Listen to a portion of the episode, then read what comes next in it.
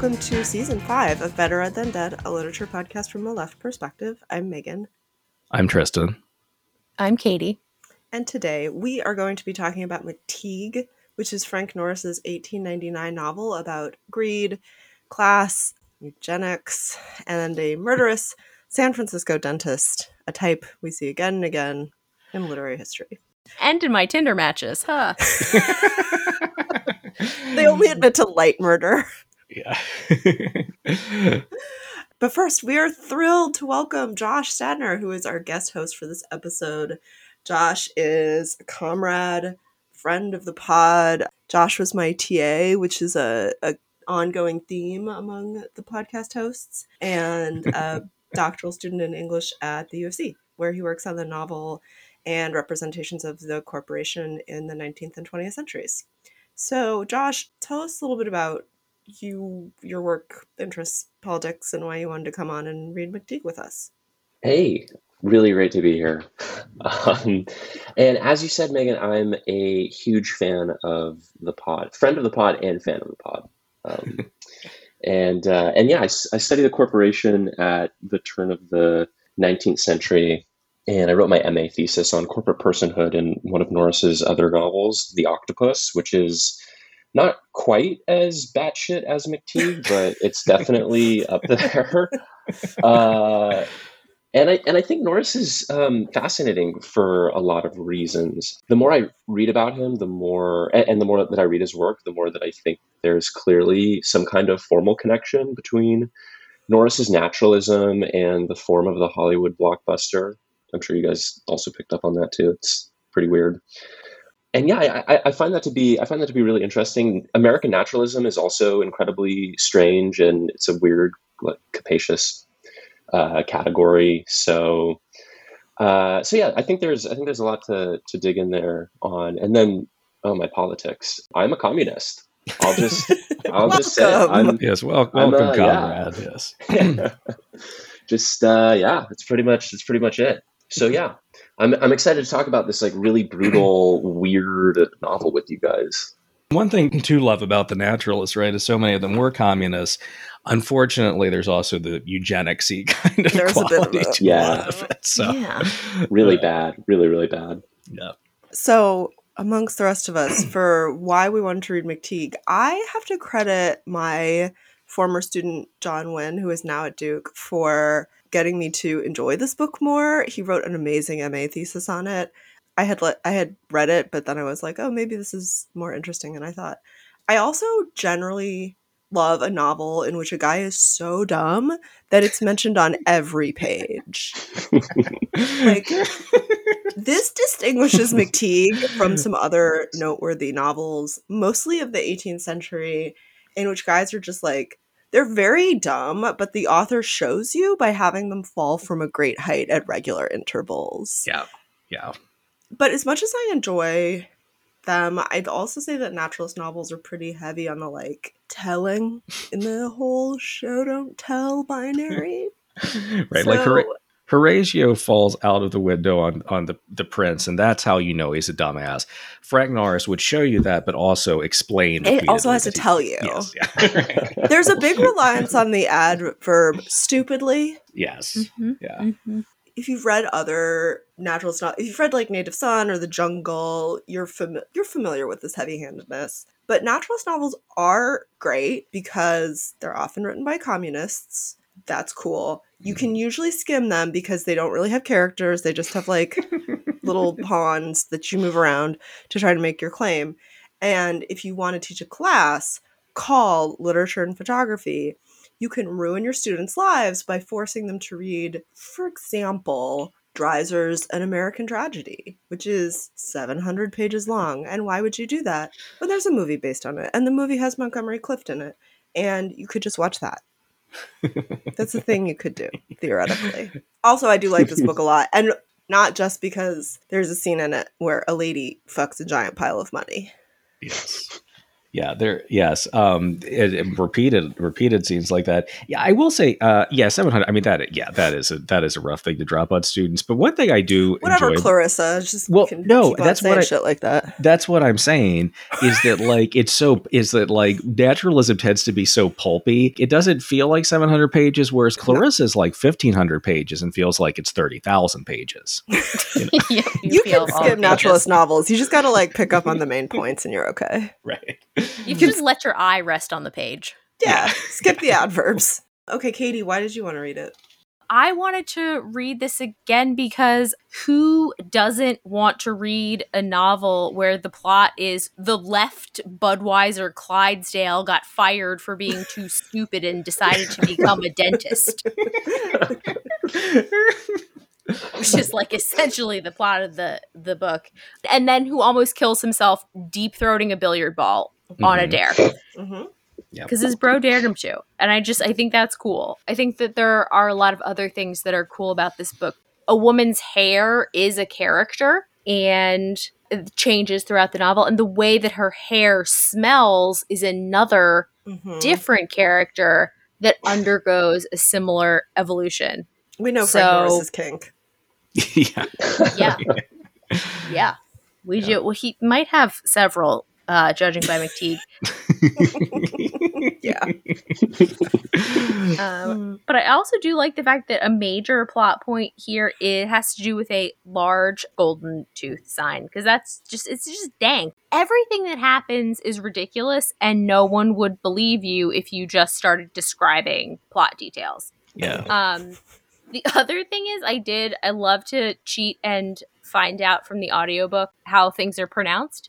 And the audiobook of McTeague is read in the 30s cop voice, like, yeah, come here, see? Oh, no.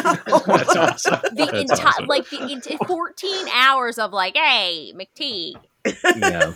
What's the word? That's a choice. It is, yeah. That should be exhausting. So Tristan, why did you want to read it? Yeah, no. Also, it's we're talking about San Francisco and like some tech bro ideas.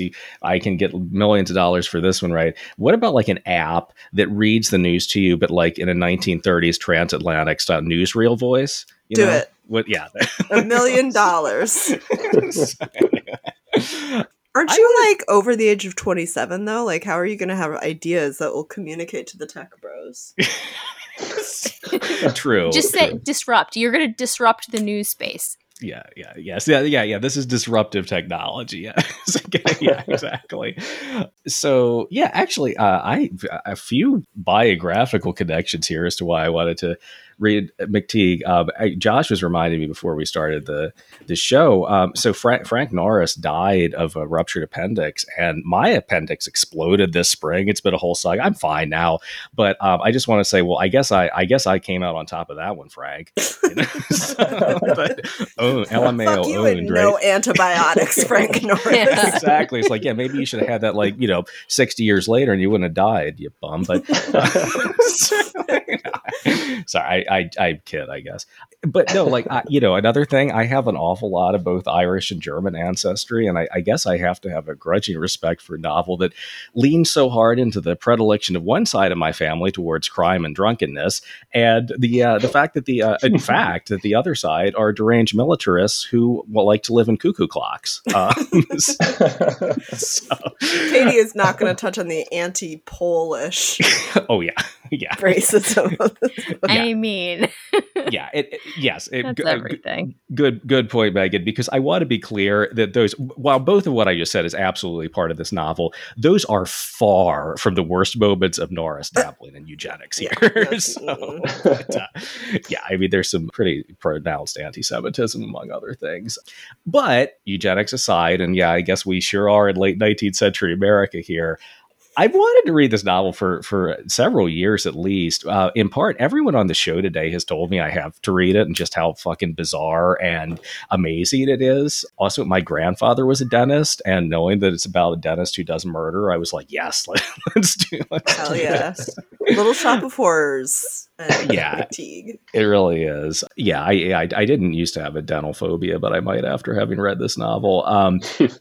But there really is a ton that's fascinating and legitimately great. As an East Coast guy, I was super stoked to read a Western urban novel from this period. I know California wasn't actually like this, but I think my subconscious metal image of the U.S. settler version of California culture is the 49ers and Daniel Plainview shouting about drainage. Like that was kind of my sense of what was happening at this time.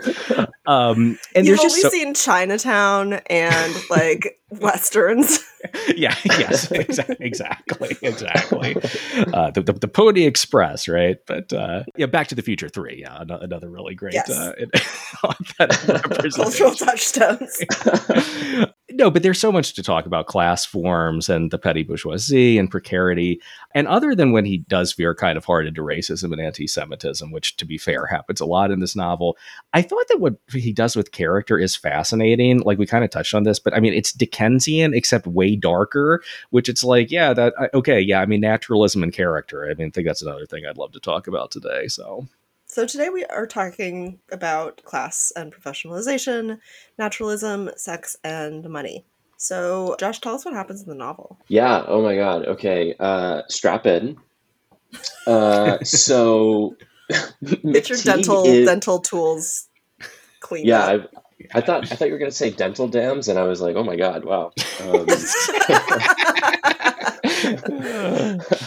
always available for every episode of the podcast. This podcast comes with dental dams. Yeah, I am actually doing this whole podcast through a dental dam right now. You guys can't see me because we turned our cameras off. But. Let's compare it to the bit.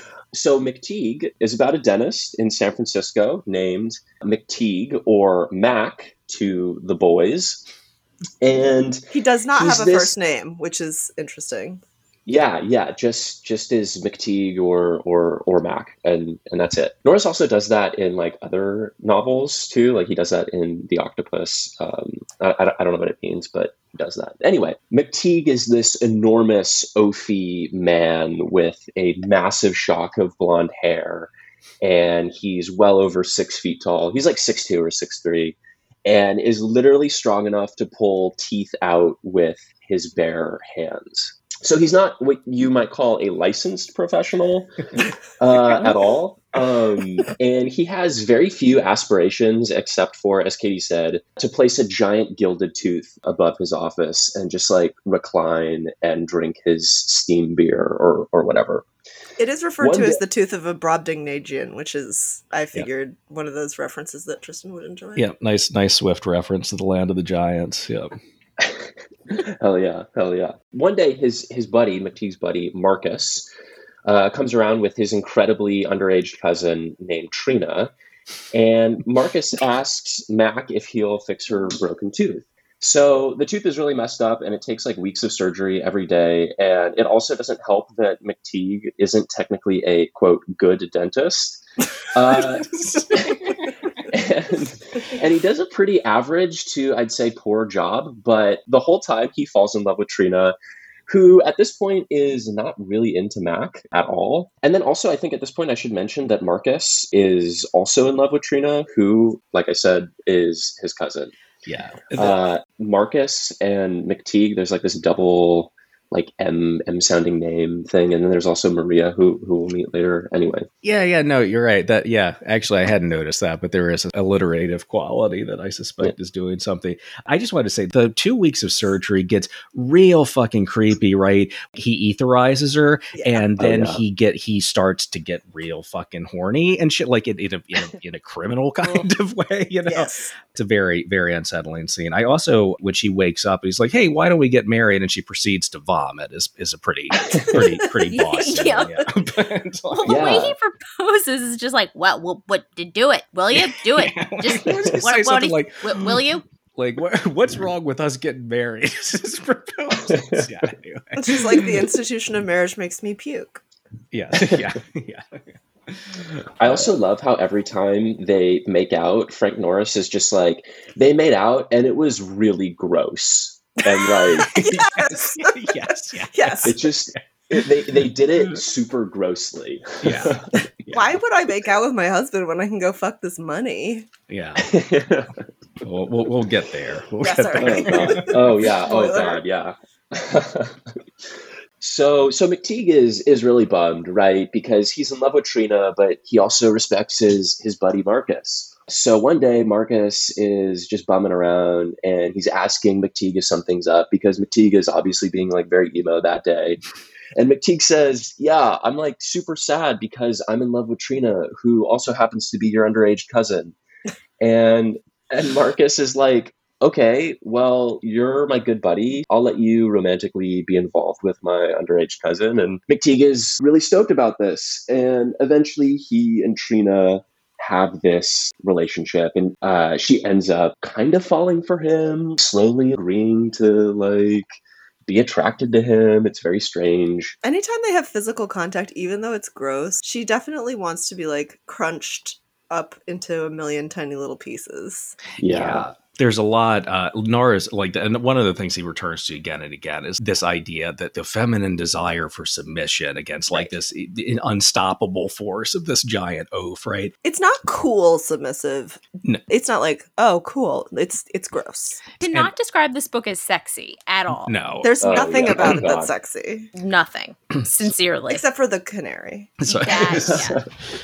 I mean, one of the many reasons why it's gross is that because it's like, it's positing this biological essentialism at the heart of gender. And one thing I was going to say, Josh, when you were like, this bizarre scene where like Marcus decides to quote unquote give up Trina to McTeague or whatever, there's all this homosociality around like McTeague's like, I would hate anything to come between us, Mark, right? But his desire for Trina is described as like his sexual, like he had no sex before this. He's 30, but he thinks like girls are icky. You know, there's something that sparks this like kind of etherized. Yeah, right. I mean, that's exactly. Yeah, that's extremely gross. But it is like this weird, like, yeah, I mean, it's this weird like mapping of like kind of homosocial bonds, but which are kind of like conceived as, I think, infantile or something in a way. But then like the appearance of the quote unquote appropriate like sort of sex object sparks this animal urges like come into being. I think it's just like that stuff's notable just because I do think that there's something there about like what the novel wants to do with this idea of like human nature and the kind of like biologicalness of people that is very fucked up and retrograde, but I think is also like really important to like what it is that it thinks the like kind of central problems are. Also, like, now I'm going to the galaxy brain, but like, Kristen, as soon as you said the homosociality, I was thinking of that last scene and like, oh, that's the orgasm of this book, the bursting canteen and like, if I'm going, I'm taking you with me. No, absolutely. And I did not even think of that, but you were entirely correct. Yeah, for sure. That's They've incorporated handcuffs into their dehydration play. Yeah. So, We went, oh my God. No, you're totally, it's God. Like, I didn't even think about it. And I was just like, no, she totally is the way of like triangulating. It's the, it's a triangular relationship. I had never thought of it. Wait, can I also just go back to something you said, Tristan? I think what you were saying is super interesting about the homosocial relationship between Mac and Mark. It's interesting because when they codify this traffic in Trina, they do so by doing this like weird frat thing where they swallow these billiard balls. They like challenge each other to like swallow these billiard balls. Yeah. So they're like swallowing like this singular ball. Yeah. And Marcus is the first one to do it. And he's like, hey, I just swallowed this ball. Now it's your turn. And he like pulls it out of his mouth. It's got like his saliva and shit on it. And he rolls it over to McTeague. And then he's like, well, I can swallow this ball too. You know, it's like, it's like this weird, like homosocial, like, who has like no gag reflex? Who? It's like, no. Absolutely. No, you guys are right. And I think any moment in that book where you're like, wait, like you could read like as sort of like sexual resonance there. No, you 100% are supposed to. Like, I mean, absolutely. Yeah. So anyway. And all of the sexualizations in this book are like completely bananas, right? Yes. Like they have to be as strange and like mystifying as possible. Yeah. And I think all of the Freudian scholars like in the world read this book and they pass away immediately because it's all about like the mouth and like putting things in your mouth and like these this like these infantile desires. Yeah. As you were saying, Tristan, about like how he didn't have sexuality and then suddenly he had sexuality, but like or like osmosis, right? Freudian, like absorbing money into your skin. Yeah. Oh yeah. Like she's right. Like her apparently her thing is like non-penetrative. Yeah. Oh yeah. Like a skin ego kind of thing. Yeah. Yeah, totally. Well, and I think Freud is always sort of opposite to this stuff, and particularly this point in time. But Freud is writing the three essays almost contemporaneously. I was going to say now, yeah. So it's like I think it's like you want to do a Freudian reading. It's like even as a historicist, it's like yes, do a Freudian reading on this, you know. So. Yeah. Oh, dude, it's also so crazy because I mean. We could go on about this like probably for hours, but I think Norris's other novel, The Octopus, is all about the uncanny. That novel is just like purely like about him talking about the uncanny, which hasn't like been named in its psychoanalytic form yet because Freud hasn't written about it, but it's really weird. It's so strange. And then also I was thinking too, this like desire that Trina has to be like crushed or like physically moved in some way plays really well into the themes of animation and like total lack of free will and agency to these like massive controlling forces, which I think definitely like play into like conversations about ego, superego, id, all of that. Anyway. Yeah, but what a psychoanalytic detour we've just taken. But. Yeah, but I think that'll help as you get into more of the plot stuff to kind of see why some of this stuff a bunch matters. Of people just fast forward, just hit the 30 seconds ahead button. Like fuck this, whatever. Just get to the desert scene already. So they codify this like exchange that happens with Trina, and then suddenly. One day, Trina buys a lottery ticket from Maria, who is this Mexican janitorial worker of the building McTeague lives in. And we should probably take a second to say that Norris's depiction of Maria is extremely racist. Yep. She's like a conniving service worker who's like constantly stealing stuff from McTeague and tricking him and making him feel like shit. And there's also this incredibly weird scene where she goes to a junk shop operated by this Jewish man who is, needless to say, anti-Semitically portrayed. Dickens would be impressed by this to the degree that it is like grubbing. Like it's so cringe. Yeah, it's really cringe. Yeah, a Victorian really novelist would be like, "Oh, it seems a little anti-Semitic." I think it's a little on the nose, and I'm the guy who made my square character a square. Yeah, right. And then eventually Maria and the Jewish man whose name is Zerkow or Zerkov, they get married, and then later on Zerkov ends up killing Maria because he believes Maria owns a ton of gold plates, and he's like pathologically driven to steal these gold plates, but they don't actually exist. They're like a thing Maria made up, and he ends up murdering her, and that's a whole side plot thing. But she's like profoundly mentally ill. Every time she introduces herself, she says, "Hi, my name's Maria. I had a flying squirrel. Let him go." Yeah, it's like a tick, right? That's how I read it. It is. Yes. And the gold plate thing, it's like, she's got this story, which it's unclear whether she believes it, whether it has any relationship to reality, whether it's a delusion, but that her family was like rich in Central America and owned all these gold plates. But at one point, like that, she just lets like, no, I never said that. And it's very unclear what's going on with her. But I think you're right, like mental illness for sure. But also like. What Josh, you said the racist depiction. Pretty much every character in this book, incredibly, like even down to like the Hungarian family that we'll meet later that's squatting in the house that trying to buy. Frank Norris is like, and then a bunch of Hungarians were occupying this house. And you're like, what the fuck, man? Like, and him telling you they're Hungarian is supposed to signal something for sure. Definitely. Hungarian. And my joke about the German stuff too, right? Like Trina's family, they're Swiss Germans, and like her dad is basically like looks like Bismarck, marching his children like, and like they basically do live in a cuckoo clock, And that's totally. But that's like, as I said, like the mildest of the kind of ethnic stereotypes happening here, but.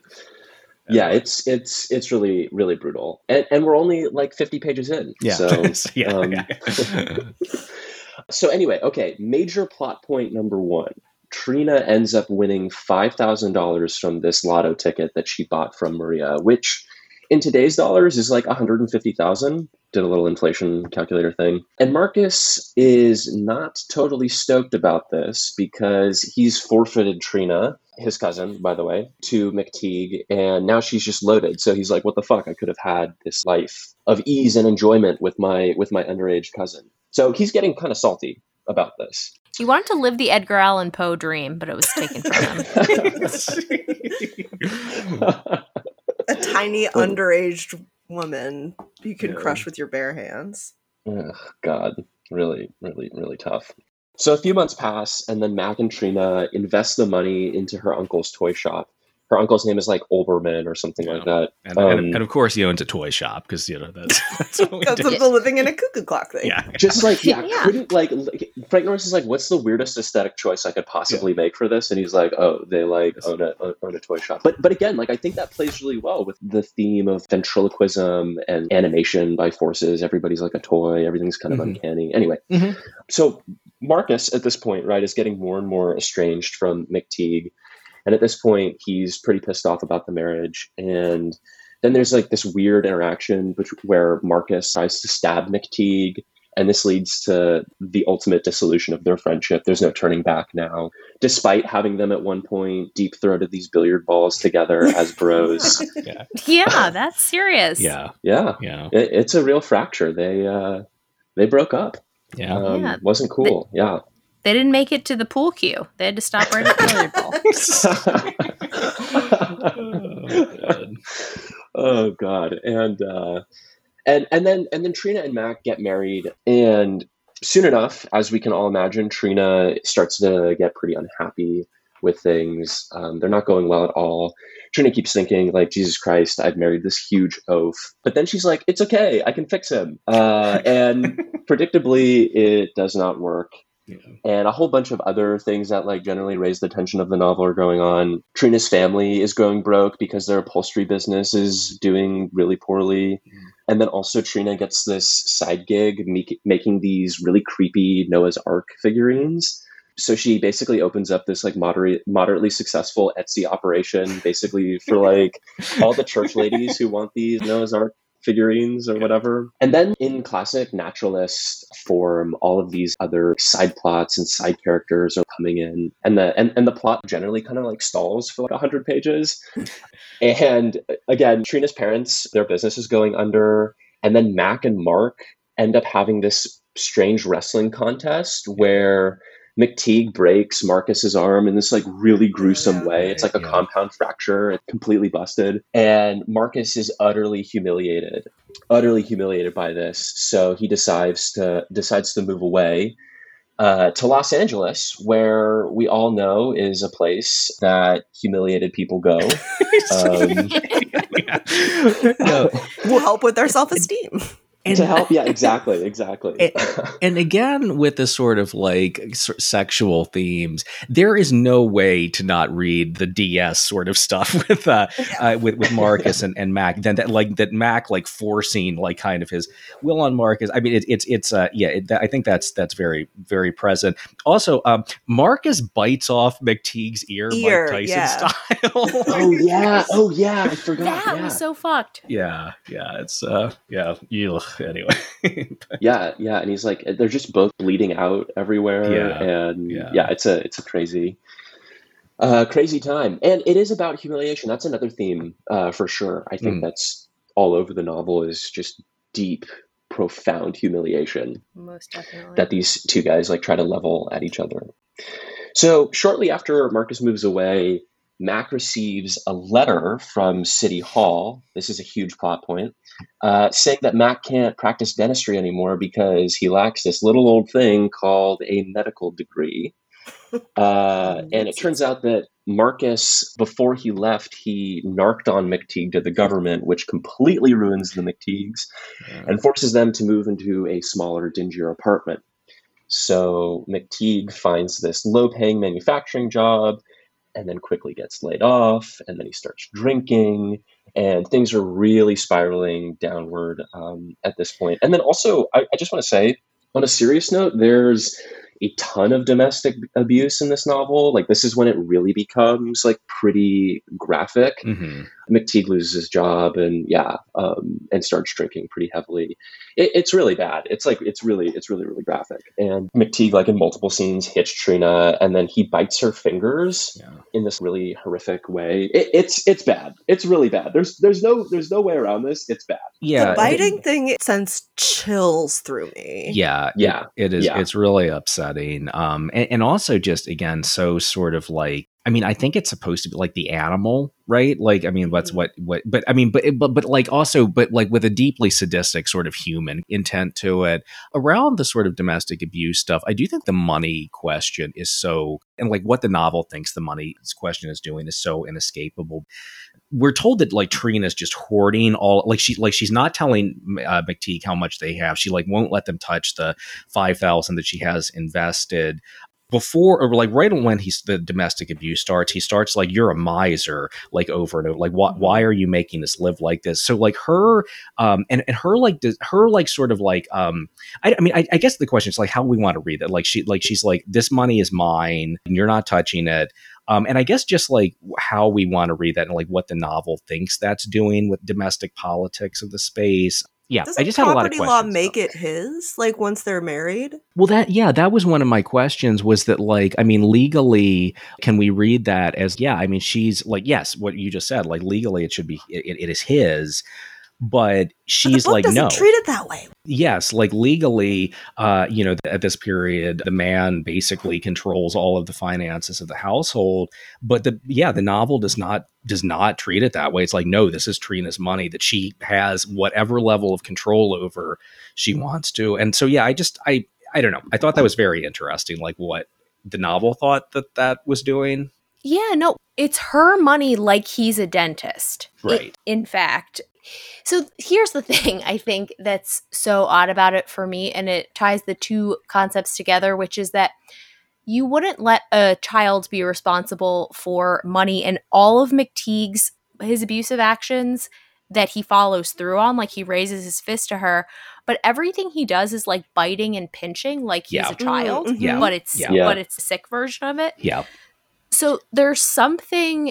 the domestic space in general and the family, like what is McTeague in that, and what is Trina, and what are all their little weird figurines and like all the other shit. Yeah. She is quite young. He is more than a decade older than her, right? But he's described exactly what you're saying, Kitty, as basically infantile, but in a deeply sort of sinister way with all of his actions and things. Yeah, like just like, you know, like stuntedness in some way is like part of, I think, the whole landscape here. He's an enormously powerful toddler. Yes. Yeah.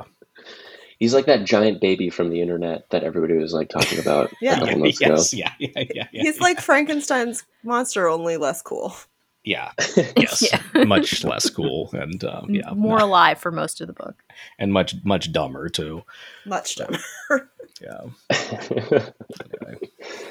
Yeah, I was just thinking about that one scene where he approaches the owner of that house that he really wants to buy, but he can't buy it because he has to get the money from Trina because it's technically not his money. Yeah. And the owner of the house humiliates him by saying like, oh, well, I didn't realize you had to go to your wife to get this money. Yeah. Like, you know, and that I think perpetual gendered humiliation, I think, is like important to the relationship to like the money form in the novel in some kind of way, which maybe we could talk about more later. But so things are really spiraling out of control. Everyone is going completely batshit crazy. And one night McTeague steals all of the money in the chest where Trina keeps her earnings from her little figurines. Not the actual $5,000 because that is invested in the store, which we'll get to, but he ends up stealing like $400 or something like that. And at the same time, Trina's fingers, which have been bitten by McTeague, are now going all gangrene and necrotic, and it's really gross, and she needs them amputated. So she's not able to make her little figurines anymore, and McTeague steals all of her money. So it's a real low point for Trina at this point. And then she eventually convinces Olbermann, her toy-making uncle, to return the principal amount of $5,000 so she can just have this massive chest of gold coins that she like we've all been alluding to, has a sexual relationship with every evening. And then she moves into this really tiny flat above a fucking kindergarten. Yeah. Mm-hmm. And again, she doesn't have these fingers, but she ends up becoming like a janitor. She works as like a janitor for the kindergarten and like lives above it. And yeah, every night she spreads out the coins on her bed and makes love to them. Yeah. It progresses from first she's just like really polishing the coins in her apron, and then she's putting them in her mouth, and then finally she's lying naked on top of the pile of gold. Yeah. Like, yeah. Everything is pretty. Everybody's super looking forward to getting a gold coin stuck to your sweaty boob. Yeah. Imagining like her setting this up for another version of herself. Like, yeah, I want you naked on a bunch of cold metal, kind of moving around, and it's dirty. Yeah, it shouldn't be on the bed. Yeah. Oh God. And meanwhile, McTeague is homeless. He's wandering the streets, and then somehow he finds Trina and yells up to her and into her flat, Tennessee Williams style, asking if he can have some money. And she once again denies him. And this like really pisses him off. And McTeague is like pure animal man at this point. He's super scary. And there's this little detail too.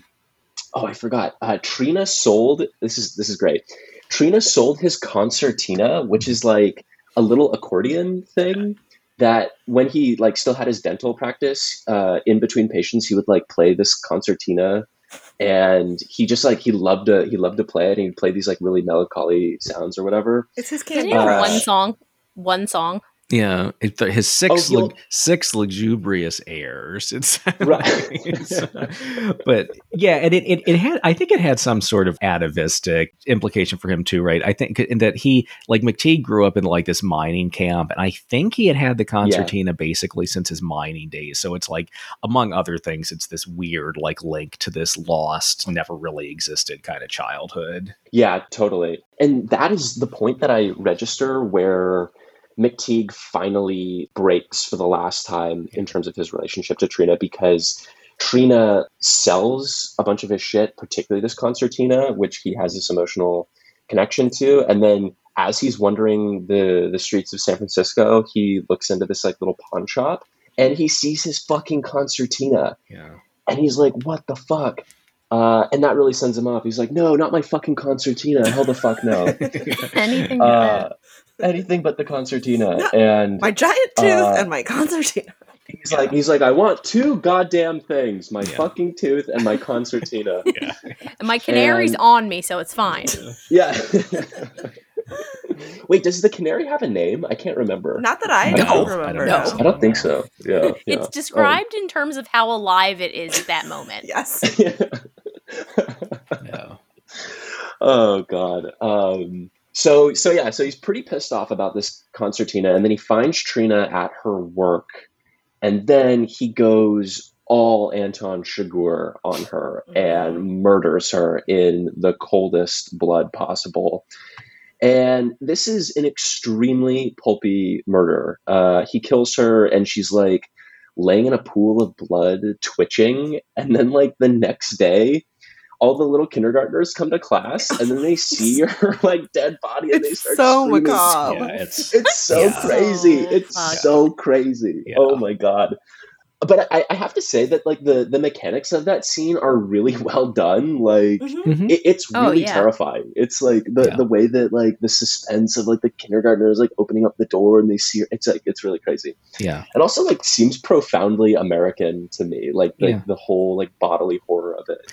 No, I agree. I mean, I like the parts of this novel that I'm like, oh, come on, you asshole, are more the sort of like the racist sort of like thematic ideas. Formally, I think it's fantastic. I mean, it is like chilling and like deeply upsetting in like ways that I think it largely intends to be. So yeah, I mean, naturalist novels to me are always this like this confluence of a really interesting visually inflected photographic or cinematic moments and incredibly clunky plots that are just like, money is terrible, but having it is okay. This, almost all naturalist novels sort of read the same, right? So this feels like The Jungle. Yes. In a way, right? Totally. Like there's a moment where The Jungle turns and you're like, and then the children die. Yeah. And then the women died. And then everybody died. Yeah. Sure. For sure. And then reading it, you're like, oh yeah, things are really bad in the world. Like that's just like the main point is that like everything is really deeply fucked, and like that's what you take away from it. Yeah, absolutely.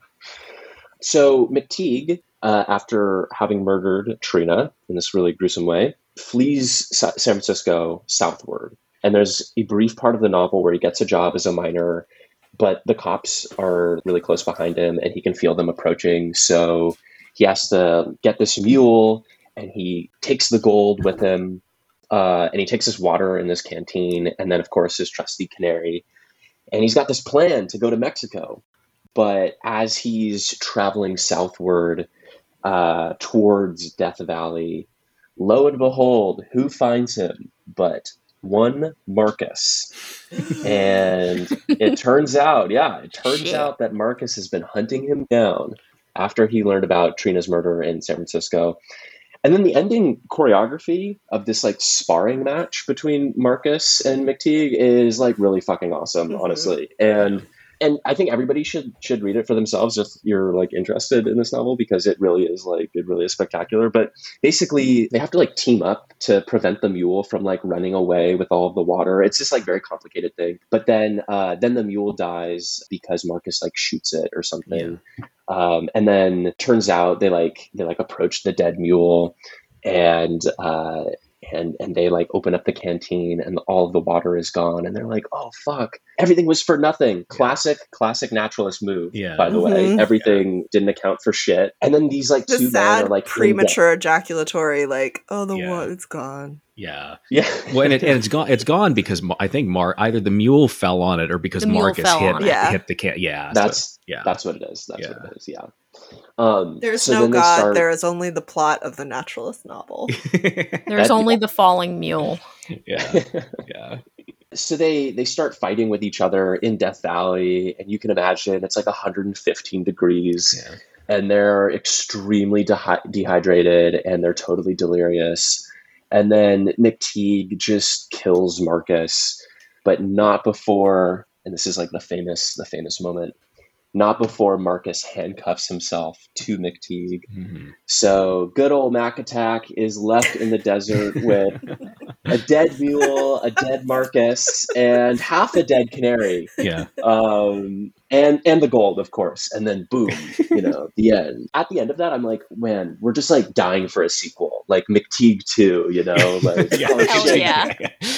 if this is like a franchise nowadays, it would be like, oh, McTeague survived, totally. And then like definitely. Whatever, did some like crazy, like teamed up with Iron Man or some fucking bullshit. I don't know. The last sentence is its own paragraph, and it's McTeague remained stupidly looking around him, now at that distant horizon, now at the ground, now at the half-dead canary chittering feebly in its little guilt prison.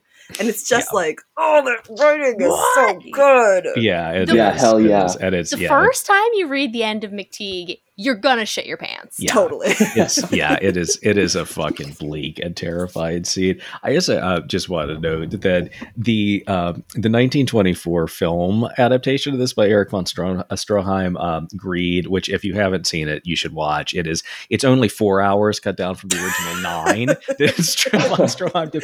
But that final scene is like amazing, like the way they shot that. And because von Stroheim was insane and wanted to spend like a James Cameron amount of money on this silent film, they shot it on location in Death Valley, which, imagine, before air conditioning, before any kind of modern transportation to get like enough water there, like what that would have been like.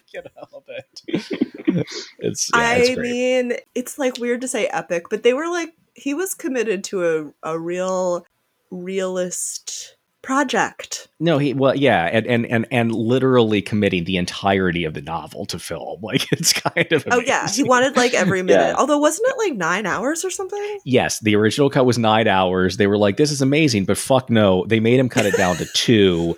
And then I think in the 90s they have restored it to like it's now 4 hours long, and they basically have gotten the whole film back. But what they did was they used like production stills from the deleted scene. So like. Well, this was partly on the back of the Robert Altman trying to make the movie about it, right? That's right. Oh, yeah. The adaptations of McTeague are its own story. Like, it's just an amazing thing.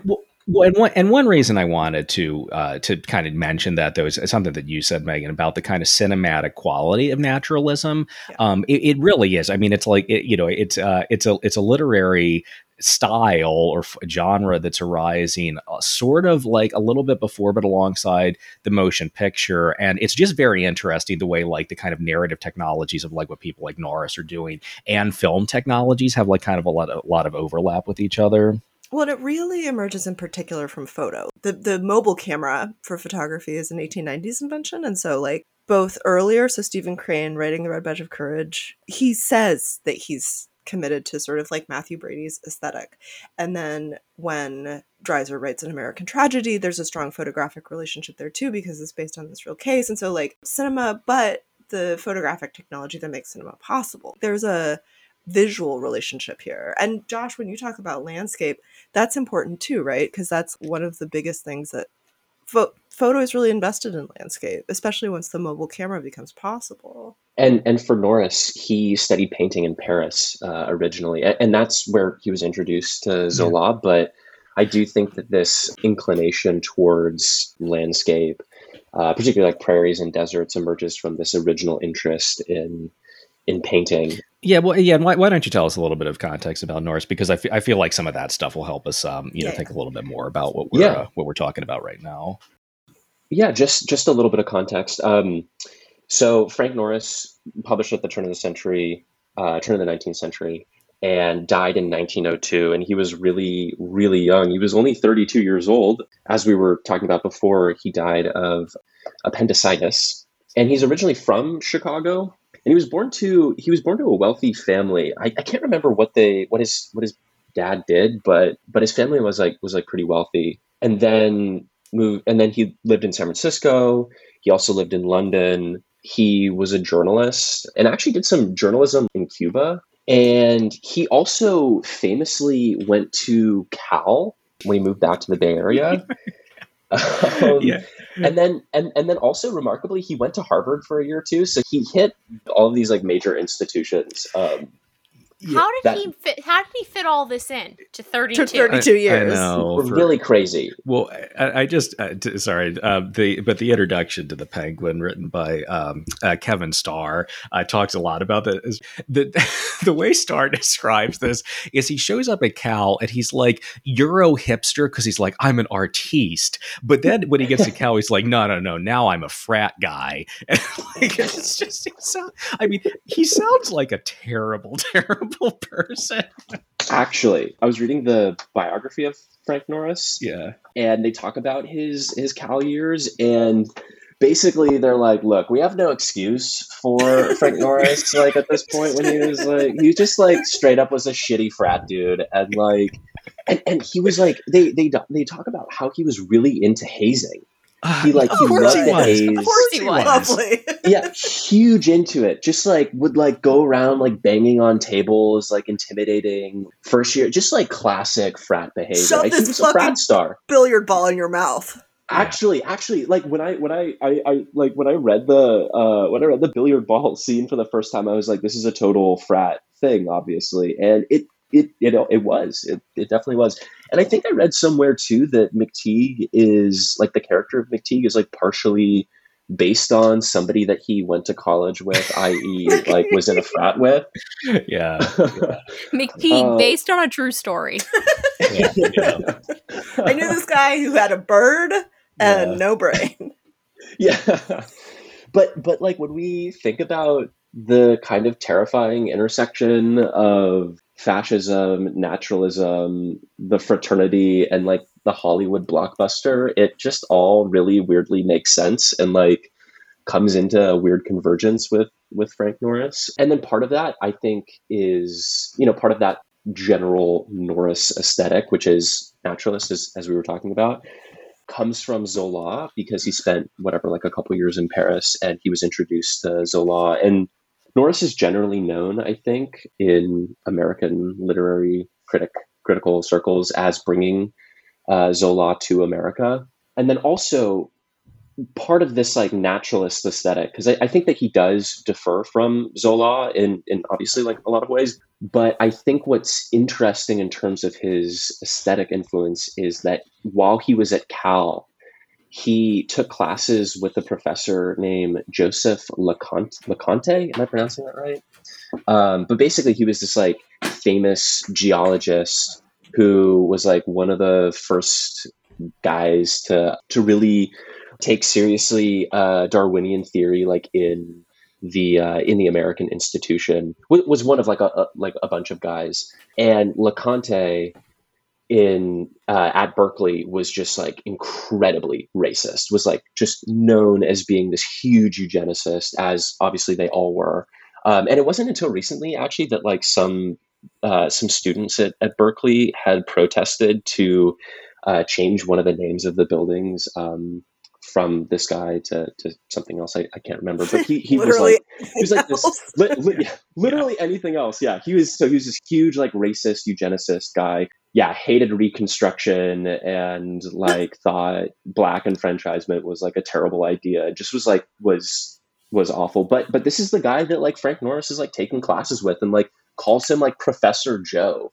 Yeah, and yikes. So Josh, I think that was a really helpful sort of like situating of what naturalism is, and Megan, what you were saying about its connection to photography and that aspect to it. I did want to like from the Kant and white supremacist bullshit, just kind of dig a little bit into that, because like one question I had reading was like how basically where it thought it's like sort of like racist version of Darwinist, like kind of ethnic taint logic was going. And I don't know, there's two things to note. One is that for a while, Marcus gets into politics, but like the novel's quite clear that that he has no idea, like he's an idiot, that basically he's like parodying this sort of like right-wing populist, like, oh, the damn immigrants, in a way that the novel kind of seems to be like, well, but see, Marcus is an idiot. Mm-hmm. And yet that's alongside all these like gross ethnic stereotypes. And like, but one moment that I thought was really kind of interesting here was it's when Trina is unconscious in the chair, and it's talking about this like these animal urges in McTeague that are coming forward. And there's these two paragraphs I'm going to read just real quick. But for all that, the brute was there, long dormant. It was now at last alive, awake. From now on, he would feel its presence continually, would feel it tugging at its chain, watching its opportunity. Ah, the pity of it. Why could he not always love her purely, cleanly? What was this perverse, vicious thing that lived within him, knitted to his flesh? Below the fine fabric of all that was good in him ran the foul stream of hereditary evil like a sewer. The vices and sins of his father and of his father's father to the 3rd and 4th and 500th generation tainted him. The evil of an entire race flowed in his veins. Why should it be? He did not desire it. Was he to blame? I guess my question there is like, okay, when he says an entire race, what does that mean? Is this a claim that all humans are basically McTeague, or is it, whoa, no, you saw how his father was a drunken Irishman, and that's what I just feel like the novel is kind of caught between a bunch of different impulses there, and probably ends in a very sort of like fucked up kind of place. But I guess I was just curious what you guys think that material is doing here, or how to like situate that shit thematically and figure out what Norris thought the fuck he was doing. You know, yeah. Wow, who wants to take that one? The one thing I will say is I think that it is really cool that Frank Norris decided to turn into Nathaniel Hawthorne briefly in yeah, totally, and start doing that stuff. But I did get the sense sort of that with the right conditions present, anybody could get caught in the stream of the swamp that lies within us all, or whatever. Mm-hmm. The reason I say that is because so Trina, for instance, at the beginning of the book, she has all of these habits in addition to her, and they make up her, like, her look. Like, she does her hair for hours, I guess, and she keeps everything clean. And then as the novel goes on and she becomes more and more miserly, like they live in worse and worse shit, not just worse and worse, you know, not the apartment itself, but also, like, she doesn't give a shit about cleaning things up. She doesn't wear gloves when she's painting her figurines. So, like, all the time, these two things, the primal whatever that Frank Norris is obsessed with, and these modern inventions or conventions are always, like, butting up against each other. Like the paint and the urge to be slovenly, the ether and the urge to rape, I guess, is what's going on here. Yeah. Yeah, that seems right to me that there's, like, that also I think what he's sort of speaking to here is that, like, the veneer of it's okay. I don't mean in the world. I mean in this novel that the, like, veneer of not raping people is barely covering the sort of, like, animalian impulse. Right? So it's, like, the appearance of it's that it's, like, all incredibly animal, just barely under the surface. Yeah. And it's weird. It's so fucking weird that he says, like, the race or his father's father, because it doesn't feel racialized. Yeah. Do you see what I'm saying? Like, yes. I don't quite know how to describe it. Because McTeague doesn't come from anywhere. Right. No, he doesn't. And right. And I mean, actually, like, I'm, like, you know, I'm taking the Irish name as, like, that is, like, sort of who he's supposed to be. But you're right that he doesn't come from anywhere, Katie. He's, like, his origins are, like, low. Like, he grew up in this mining camp. Like, he has no connection to his family. He is almost sort of, like, this kind of, like, autochthonous creation of, like, the mess of, like, the American landscape or something like that. Well, and yeah, it's, like, he is, like, the demands of the novel are such that it can only do the most, like, it has, like, clunky racist tropes, but nobody has any sort of, like, more, like, richer version of racialization, right? At least, I mean, they only have, like, the stupidest literal dialect of, like, the Germans who don't speak well, you know, like, there's no, it doesn't come to anything. It's not substantial except for, like, he's just doing, like, an anti-Prussian bit. Yeah, right.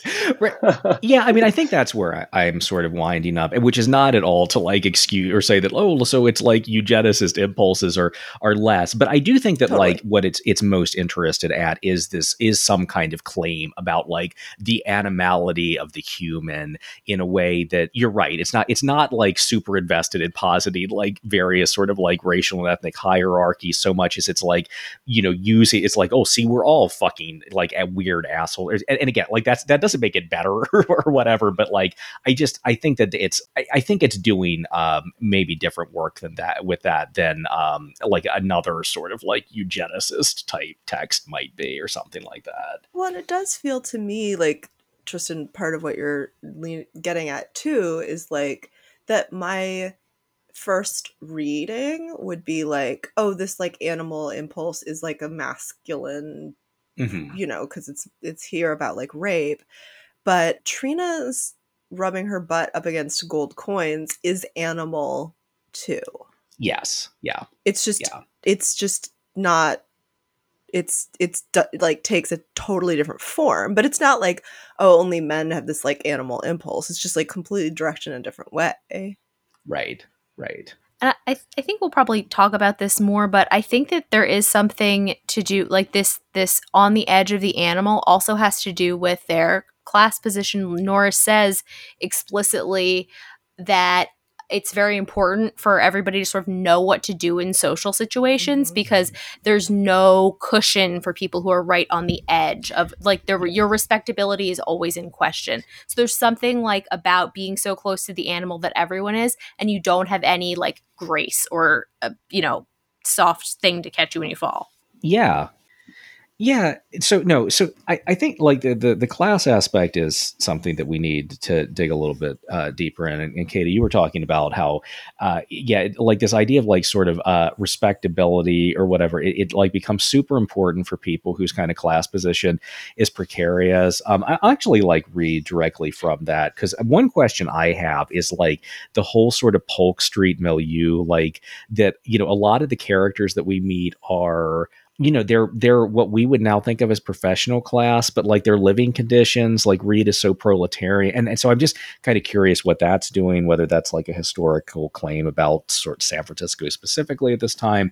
But the line you alluded to, Katie, this is they're kind of plotting their first date in the city. And Marcus is telling McTeague that he should take Trina to the theater. And so we have this paragraph. This is on 91 of the Penguin. Take her to the variety show at the Orpheum. There's a good show there this week. You'll have to take Mrs. Seep too, of course, he added. Marcus was not sure of himself as regarded certain proprieties, nor for that matter were any of the people of the little world of Polk Street. The shop girls, the plumbers' apprentices, the small trade people, and their like, whose social position was not clearly defined, could never be sure how far they could go and yet preserve their respectability. When they wished to be proper, they invariably overdid the thing. It was not as if they belonged to the tough element who had no appearances to keep up. Polk Street rubbed elbows with the avenue one block above. There were certain limits which its dwellers could not overstep, but unfortunately for them, these limits were poorly defined. They could never be sure of themselves. At an unguarded moment, they might be taken for toughs, so they generally erred in the other direction and were absurdly formal. No people have a keener eye for the amenities than those whose social position is not assured. Yeah, so I don't know. I mean, like what one? I mean, let's just kind of talk about that idea a bit. But also, like, yeah, why, you know, I mean, we're not talking about plumbers' apprentices. We're talking about like a dentist. There's a veterinarian who lives in the building. And yet like McTeague at the beginning of the book sleeps in his dentist's office because he only rents one room in this building, you know. The place that they move into that's like is like palatial to them is two rooms, right? Yeah.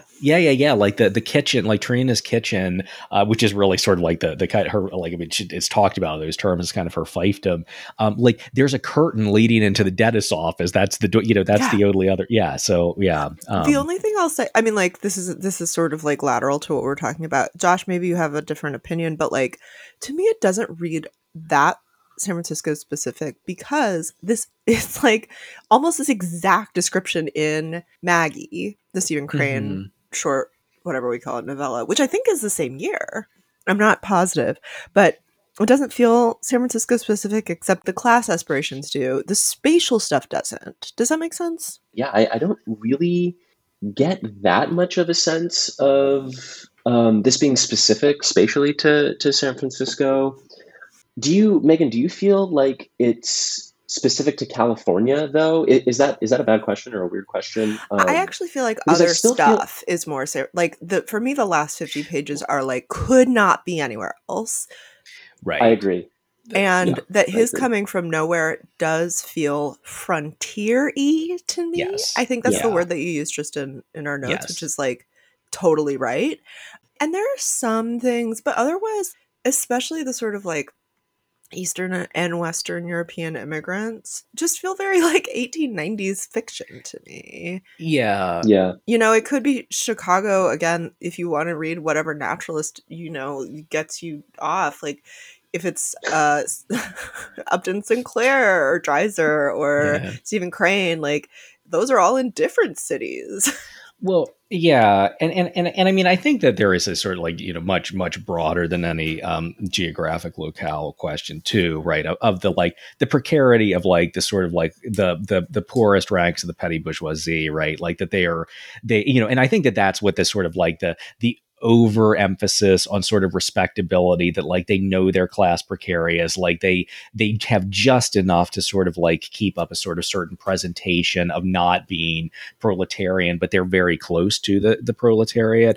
I think the only other question very different from like the I know that I keep comparing this to Stephen Crane, but I just think he's like a much better writer and and like nobody in this novel is like screeching out of their tenement windows at their neighbors. You know what I mean? So like, that's part of what I think you're getting at, Tristan, right? Which is like, people overdo it. So they don't sound like Irish immigrants who are like leaning out their tenement windows, screaming at their neighbors, or, you know, Italians, whatever the like the bad guy immigrants are. Right. No, I think for sure. I guess the other question I had, that whether this might be somewhat like kind of like spatially or historicized, does just have to do with the emergence of the profession, right? So like one thing that we kind of noted, right? Like when McTeague, when the letter from the city shows up, it's like, you're in violation because you don't have a diploma. Like his reaction isn't that of like a con man who's like, the jig's up. It's like, well, what do you mean I have to have a diploma? I've been practicing for all these years. That I never had to have one before. So there's like the profession as a thing becoming, and this like regulated structure, which I think it probably is just, again, like, the 1890s, that's something that was happening. But I also did wonder if like the frontieriness isn't like part of that as well, right? It's the like, in the mining camp world, sure, you had a pair of pliers and you could call yourself a dentist. Now, like, we're no longer the frontier, if that's part of it, or if it is more just a kind of like across the country, like this is an era when like the profession as a modern thing is sort of emerging, and that's the kind of tension McTeague is sort of stuck in, you know. Well, to me, like this is going to be a little hard to describe. I apologize. It does feel like profoundly American, like U.S. specific, right? Mm-hmm. So it's like, we know professionalization as a sort of like mechanism happens in different places in different ways, but in the U.S. it does feel like it emerges, I don't know, it feels like U.S. specific in a way that it was like, you know, this is the kind of thing that would never happen in Dickens. Right. Right? No. It couldn't. But to be fair, in the U.S., college in the 1890s was still a place that you went to learn fucking Greek. Yeah. You know, it's not like, oh, there's trade school for dentists. I mean, I know there's trade school for dentists, but it's not... It's not like going to Harvard makes you good at anything. Right. right. Sorry. I mean, it makes you good at being a Republican, I guess, but. Or just, bourgeois Democrat, basically same fucking thing, right? But, Sorry, I know Princeton is our usual target of Ivy League scorn on this podcast. But. No, that makes sense. That makes sense to me. What you guys did say about like the Megan, I think you said the last 50 pages, like super California. Yeah, I mean there is a great line about, I can't find it, but I just paraphrasing, where he's like, east of the Mississippi, nature's like mild and tamed, and like west of the Mississippi, nature wants to kill you. You know, they even have a tiny little like racistly rendered Indian person who shows up for literally one paragraph, so Frank Norris can do an anti-Indian racism. Yeah. I'm like, why? Like, it doesn't have to be racist if a character's only there for 4 sentences. No, not sure he knows how to introduce a character that's not racist. Yeah, I mean, that's a really good point. But it's also like, now I'm thinking that these are also people, even the vet to a certain degree, these are like body workers, right? So it's like the professionalization of people who like perform work on other people. Yeah. Right? That's a specific thing. That's certainly true with the professionalization in the 18th century, right? It's like you can be a barber if you rip teeth out of somebody's face. Yeah, no, for sure. I think that question of like professionalization and, as you were saying, Megan, this like distinction or this like, or what you're alluding to is like the materiality of work, or the bodily aspect of work is really interesting, because I also think that there's something there in terms of the materiality of gold. And I know a lot of other people have made this argument before, but there's like the materiality of gold as the source of value or value production, which as a Marxist, I don't obviously agree with, but I think that that's present in this novel. Yeah. But then there's that. And then one of the turning points in the novel, as we were saying, is this moment of professionalization where he needs this slip of paper, and he keeps describing it as like a slip of paper.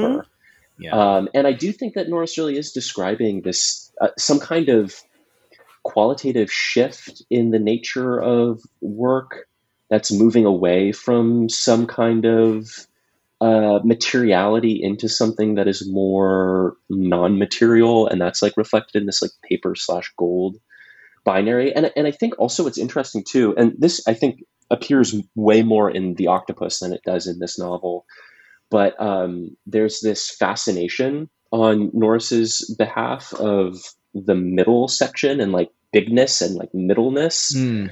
And in The Octopus, that's like an explicit reference, I think, to this like growing middle managerial position that's happening at the turn of the 19th century, where corporations themselves are starting to explode in size, and a lot more, far more people are moving from the kind of like physical or material work. I mean, not everybody, obviously, but like a good chunk of people are now moving into these middle manager positions, or this is the start of that kind of like, I guess, class position. I'm not to wade into like PMC discourse here too much, but we don't. That's fine. But I do think that like, yeah, Norris is like clocking these kinds of qualitative changes to the nature of work, like particularly at this time. Yeah, maybe that's a banal point. I don't know. Like, in what way could you see that more than somebody who does the work on the body, right? Like, yeah, totally. Yeah, no, for sure. Should we play a game? Yeah, sorry, I'll just add one final plug for Greed, because I'm kind of obsessed with that movie now. That relates directly to what Josh was saying about the emergent non kind of materiality of wealth. Gold. The color, like gold, because the gold coins appears in that movie a lot. It's in, it's a black and white silent film. And I was like, wait, what? How is there gold on the screen? Yeah. Psycho Eric von Stroheim had the reels hand painted. That's the nuttiest, wildest bullshit I've ever heard. Yeah, it's amazing. Yeah. That's really amazing. Anyway, that's it. Watch the film, read the book. Yeah, that's my plug. Anyway. That's amazing. Yeah. Yeah, let's do a game. So I have learned a lot these past several days about what it's like to be a dentist, what it's like to be an unlicensed dentist. Yeah. Been learning a lot, been lurking on a lot of forums, been around all the message boards. I've been to Yelp. Apparently there's a dentist. Here's one review. Stay away from this dentist. The office staff will hold you and your children hostage. What the fuck? All right. No. Okay. But today what we're going to do is see, so you are going to play the role of unlicensed dentists, and I think that Sweeney Todd. Everyone is very prepared for this, and I'll ask you a series of questions that we can sort of think of as our own little licensure exam, and we'll see if you are doctors of medical dentistry at the end of this podcast episode. Yeah. Can I like admit to one of my stupidest moments of my adult life? Of course. Go on. Whenever I had heard in my life people saying that a baby was teething, I thought it was like a phase. No, that's not true.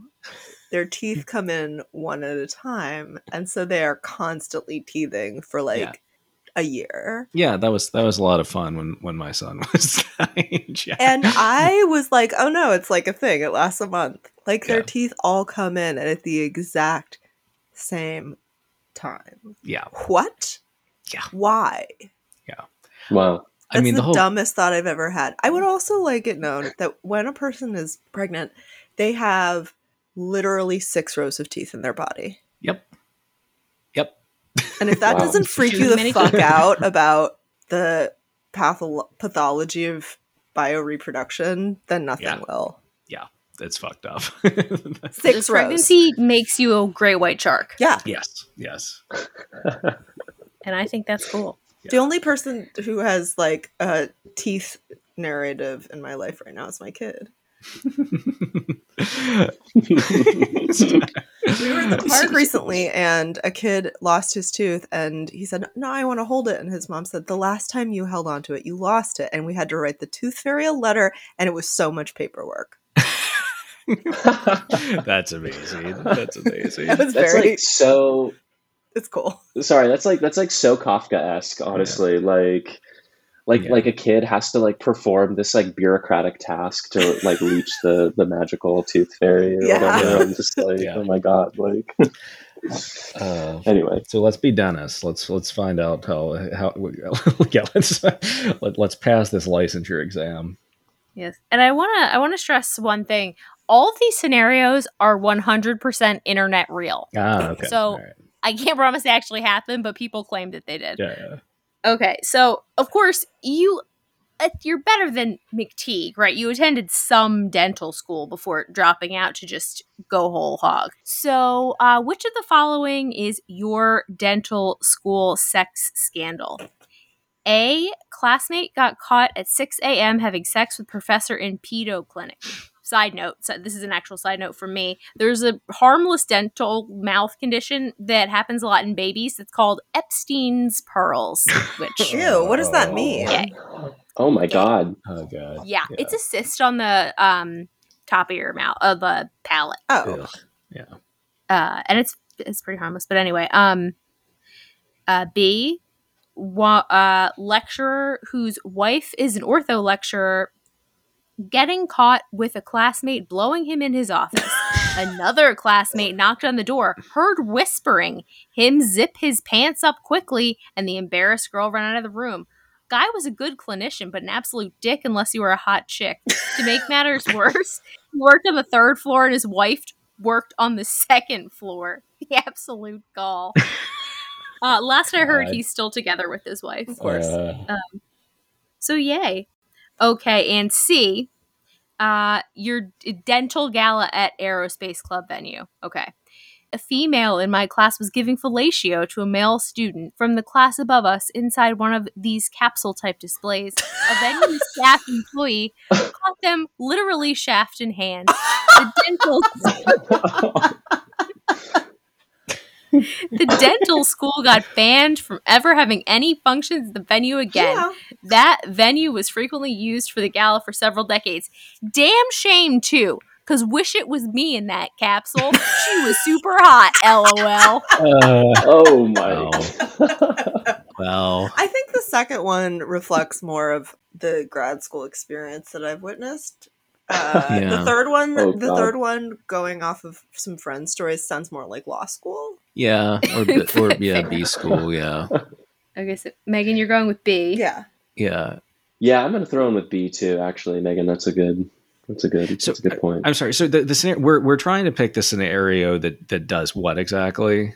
That happened at your imaginary dental school. Like, what feels the most right to you? Gotcha. Yeah, I mean, I know I hear what you're saying, Meg, about like more like grad school, but the thing I like, dentistry is definitely more skewing towards the like more of the like B school. Dentists make a fuck of a lot of money, right? Mm-hmm. Oh my God. Actually, dentists were one of the big dentists fought ever being involved in Medicare because they're, you know, there's kind of like a real reactionary dentist element. In which case, I'm going to go with C because C is B school material, and so that I think that more fits my stereotype of the dentist world. And the fancy gala thing, that's what made me think law school, because like that is something that they do. Yeah. Yeah, for sure. So we got. Yeah, I've never seen a dentist at a party ever. So that's because they're in the capsules. So I have a close friend who's a dentist, but he is one of the only people I know who's totally paid off his student loans. Yeah. No, they. So, all right, so we got 2 Bs and a C. 2 Bs and a C. Okay. Question number 2. Which of the following dental quandaries do you feel most qualified to address? A, an order for Emax crown number 13, shade A1. Patient wants a poop emoji tattoo on the pupil. B, tell me about the dental lifestyle. That's a question from Reddit. They want to know about the dental lifestyle. Don't know what that means. Confused, but okay. Yeah, me too. And C is, I was wondering if anyone in school has heard of this. I happened upon a dentist in South Florida selling her patients magical healing vibration water and was wondering what the fuck this is. Oh, poop emoji. Poop emoji. Poop emoji is great. I don't know. I'm just fascinated with the dental lifestyle. Yeah, like, absolutely. I'm going with B. I want to hear more about the dental lifestyle. Me too. I'm all in on the dental lifestyle, whatever that is. It sounds amazing. Like I said, I have a friend who's a dentist, and it's not so much a lifestyle as like being a human person. Well, but like, you can be a dentist and not live like the dental lifestyle. Right? I don't live the professor lifestyle. I don't know if Josh lives the grad student lifestyle. You might.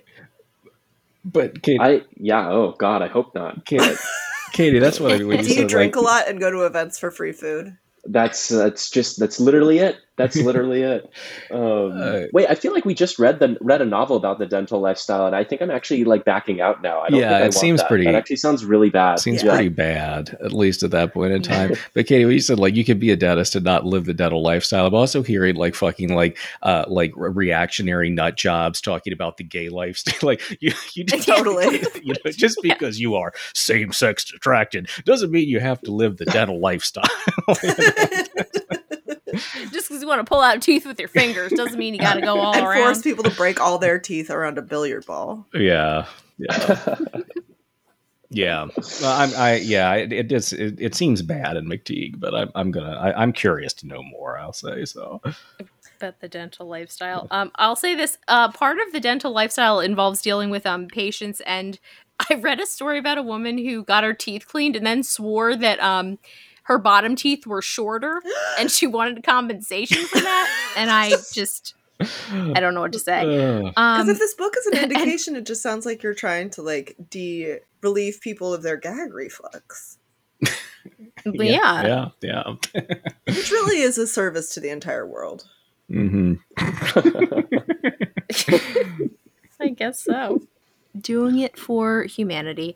So, as you are all currently running unlicensed practices, which of the following dramatic incidents would happen where you do all the teeth work that you're not allowed to do in your basement?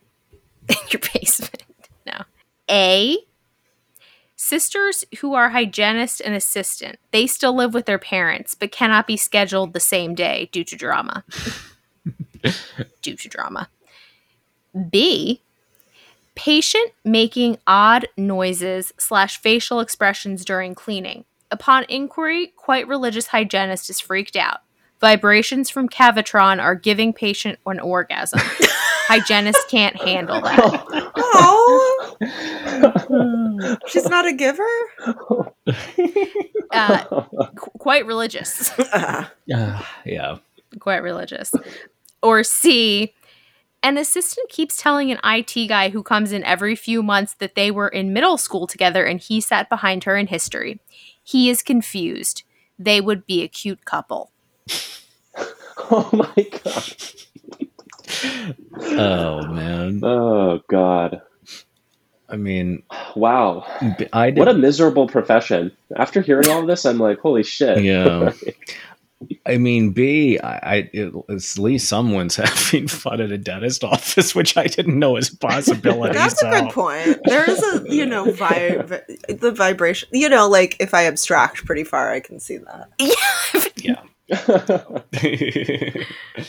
Yes, at least someone's enjoying themselves. Surely people use, like, their electric toothbrushes for illicit purposes. I mean, yeah, if there is a device, if there is an object, someone at some point has used it for sexual purposes. Right? But I think an object with batteries that vibrates is particularly. Yes. Yeah, you really don't have to do much in inventing in that case, you know. No.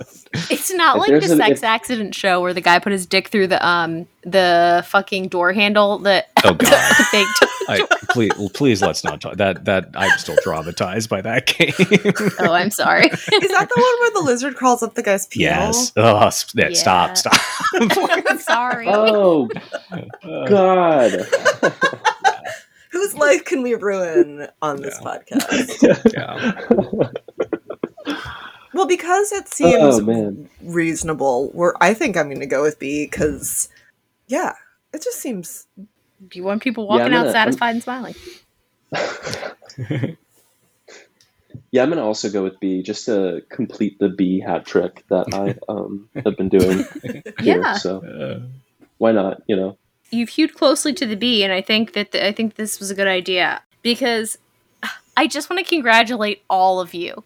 You're fucking dentists now. Oh, yay! Yeah. You're licensed dentists. You can grab any toolkit you want and begin filling cavities. You can start doing crowns, doing bridges, doing braces. No, that's an orthodontist. You can't do that. But all the dentist they still shit, have a degree. They still have a DDS. Yeah.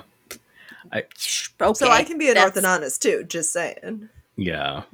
You can, but if your ortho lecturer gets caught blowing classmates in the office. That was. I think people getting caught blowing each other is like the primary theme of this quiz.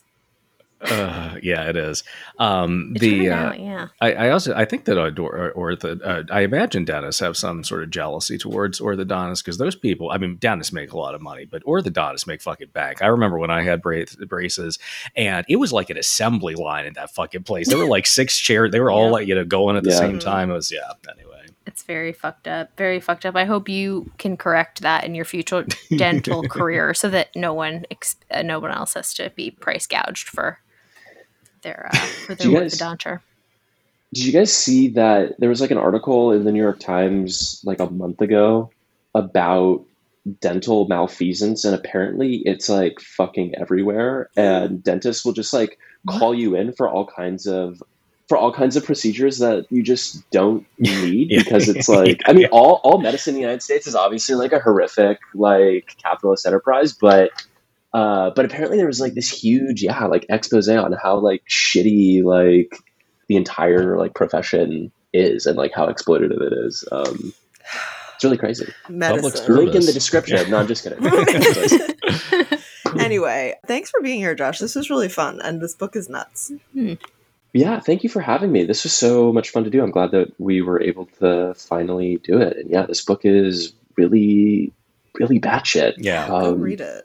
Yeah, God, anyway, definitely. This has been Better Red Than Dead. You can find Josh on Twitter at Josh Stadner. You can find me on Twitter at Tusslersaurus, Katie at Katie Crywo, Tristan at TJ Schweiger. You can find the show on Twitter, Instagram, and Facebook at Better Red Pod, and email us at betterredpodcast@gmail.com, but only if you want to tell us about how you became an unlicensed dentist. Actually, don't ever do that. Please don't confess to crimes. Not in our inbox. Do that in our mentions. We're not going to call the cops, but we have to tell you that we're going to call the cops. Yeah. And our intro music is Love Bronstein by the Redskins and used with their permission.